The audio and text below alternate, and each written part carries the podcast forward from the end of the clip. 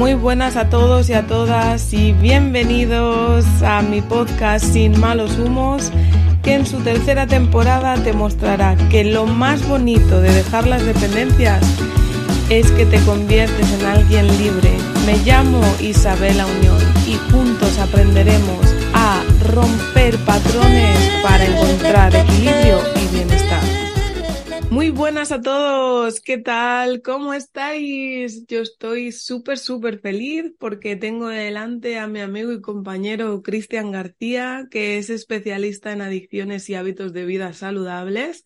Y por primera vez se nos estrena en un podcast aquí en Sin Malos Humos y siento orgullo, admiración y una alegría tremenda de tenerte por aquí. ¿Qué tal, Cristian? ¿Cómo estás? Pues la verdad muy bien, muy contento de estar aquí y agradecido de que me hayas invitado. Fíjate que mm, lo que estábamos hablando fuera de micros, que es curioso que dos personas como que se dedican a lo mismo nos han enseñado como a echarnos a pelear entre nosotros en pro de la competencia y sin embargo aquí estamos los dos con un fin bastante común y deseando que las personas, si no resuena con uno, resuene con otro, pero al final crezcan y se desarrollen. ¿Qué opinas tú de, de esta competencia extraña que se está moviendo por las redes sociales? Pues sí, ¿no? Estamos todos en guerra intentando mostrar a ver quién, quién hace las cosas mejor. Eh, cuando alguien hace algo de lo que, que quizás yo también utilizo, entonces eso no lo muestro, intento mostrar todo lo que me sea diferencial y eso hace que, que a veces no se compartan cosas como nosotros que, que hemos hecho varias quedadas y hemos compartido muchas cosas interesantes, hemos visto que tenemos muchos puntos en común y desde ahí yo creo que, que estamos creciendo juntos, ¿no? En vez de separarnos y, y al final acotar mucho la información que dispones para, para poder abarcar eh, lo que quieres solucionar, ¿no? Totalmente.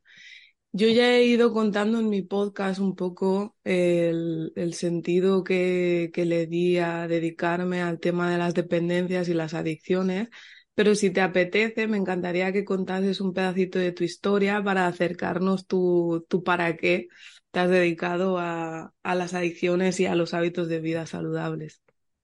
Venga, claro.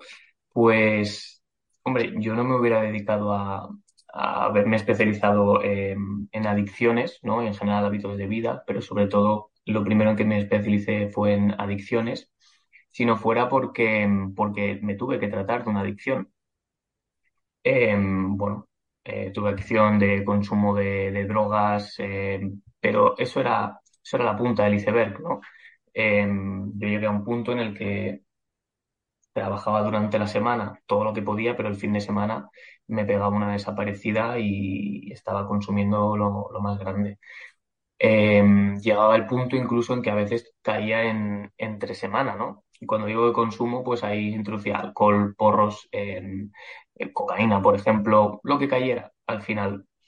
Pero me di cuenta de que, como te he dicho antes, eso era la punta del iceberg y había muchísimas otras drogas que yo había estado utilizando desde que era mucho más joven, pero eh, sí que es verdad que al final lo que catapultó eh, toda mi vida e hizo que me pusiera en un centro, que me trabajara a mí, que luego dijera, hostia, quizás puedo, puedo utilizarlo como mm, pues una nueva profesión, eh, fue que yo me tuve que tratar de adicción. Justo, fue un poquito también mi historia. En esos momentos te crees que las drogas son la única fuente de adicción, pero después según te vas trabajando, según te vas desarrollando, te das cuenta de que prácticamente nacemos adictos. ¿Qué es adicción, Cristian? Pues bueno, lo primero que estoy súper de acuerdo contigo de que prácticamente nacemos adictos. De hecho, ya hay niños que nacen con síndrome de abstinencia, incluso, ¿no? Em, pero bueno, a la pregunta, hay como muchas definiciones, ¿no? Mm, yo me quedo con una que, que es bastante amplia y, y para mí tiene sentido, que es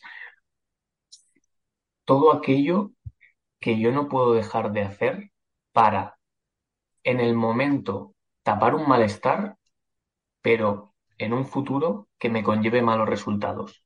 Y aún así, yo habiéndome dado cuenta, no soy capaz de pararlo y me autoengaño para seguir manteniendo esa conducta. A mí me gusta más o menos esto. Total. Yo lo resumo en todo aquello que no puedo elegir no hacer. O sea, cuando entra a negociar tu mente, tus amistades, lo que sea, ya, chao. Porque a mí, yo no sé si te pasa a ti, pero llega gente que te dice, a ver, al igual me vienen por el tabaco, ¿no? Y, y, me dicen, bueno, el alcohol, pero no soy adicto, o sea, yo lo único es que tomo los fines de semana. Y yo les digo, pero ¿puedes elegir no tomar un fin de semana? No. Entonces eres adicto. ¿Cómo lo ves tú esto? Lo cual, eh, como tú has dicho, si no puedes dejar de no hacerlo, eh, pues simplemente dependes de ello, eres adicto. Mm, Además, el alcohol que está súper minimizado, realmente el alcohol es un tóxico. Cuando tu cuerpo lo ingiere, actúa como tal, como un tóxico y es un veneno. Em, para el cerebro es súper dañino, incluso para el sistema digestivo. Em, no solo eso, que, que, estamos delante de un tóxico que está súper minimizado, sino que, claro, a ver, ¿quién tiene cojones a decirle eso a según qué personas y decirle la verdadera realidad? Y es que pues a lo mejor las navidades no tendrían sentido si no te emborracharas. A lo mm. mejor los cumpleaños no te lo pasarías bien si no estuviera ese tóxico por ahí. Y es que em, está tan normalizado que hoy en día normalmente la primera ingesta de alcohol la haces en casa, de pequeño. Anda, dale al niño que lo pruebe, no sé qué. Y, bueno, pues así vamos, ¿no? Como se hacía antes, que em, si le dolían los dientes le daban el chupete mojado en, no sé si era en, anís o, Miel, sí, Bueno, y la miel pues sería otro, ¿no? Que al final genera un chute eh, a nivel dopaminérgico que flipas, ¿no? Pero bueno, hablando del alcohol, em, es una aliada eh, la cultura que hay a favor del alcohol minimizando los riesgos. Mm. Sí. Total, total.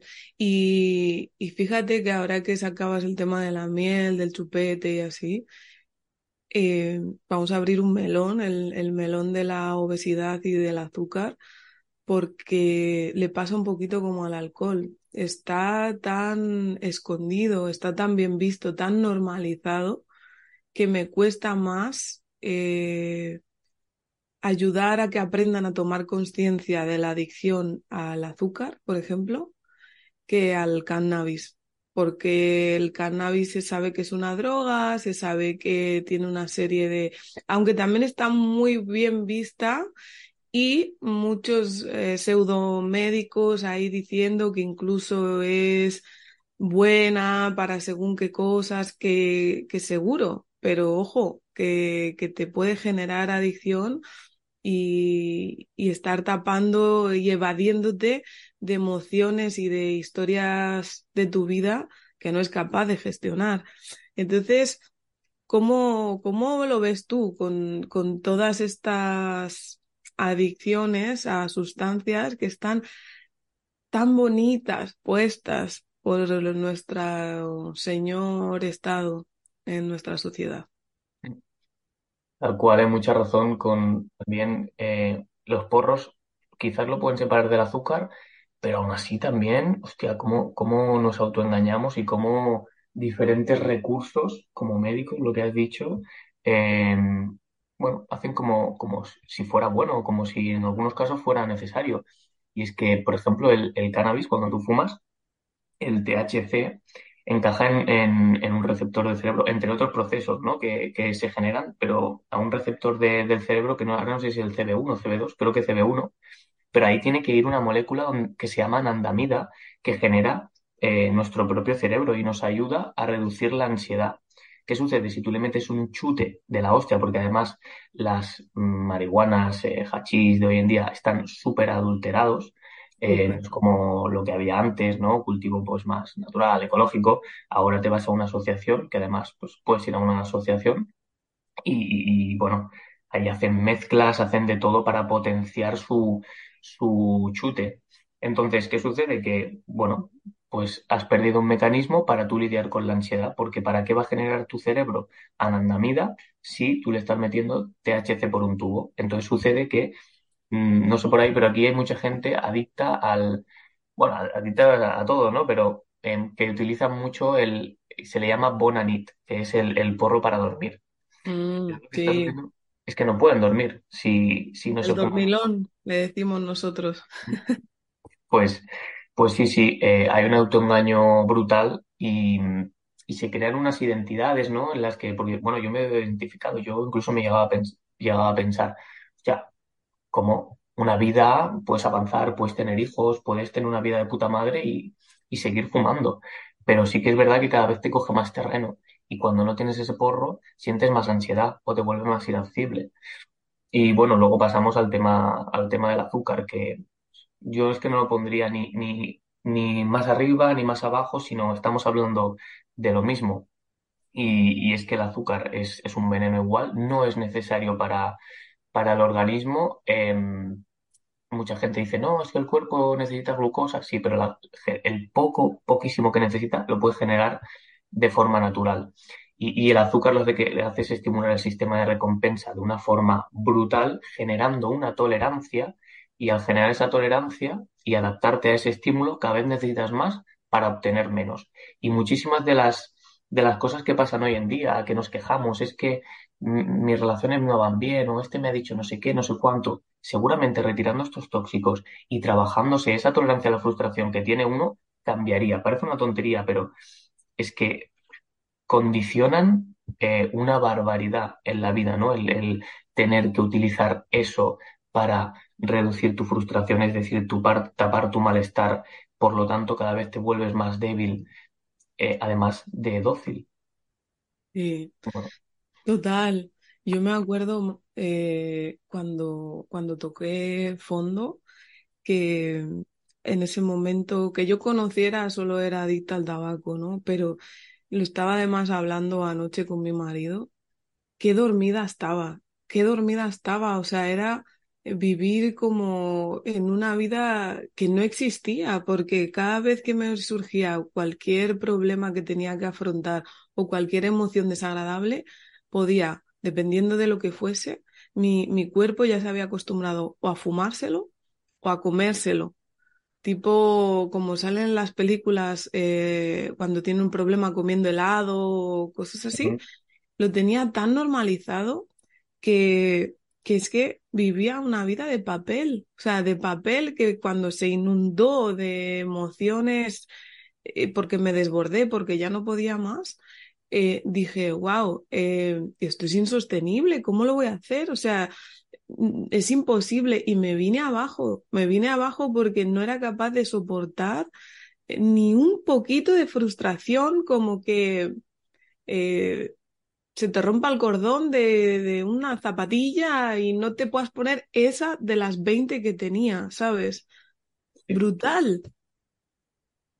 Como es un episodio larguísimo el que salió en la charla con Cristian, esta semana os lo he separado para que no os perdáis ni un poquito de cada píldora de valor, eh, consejo y sinergia que salió entre nosotros y puedas aprovechar y provocar ese pequeño clic que a veces parece que desordena la vida, pero que realmente luego te das cuenta de que simplemente se estaba colocando. Un abrazo y hasta mañana.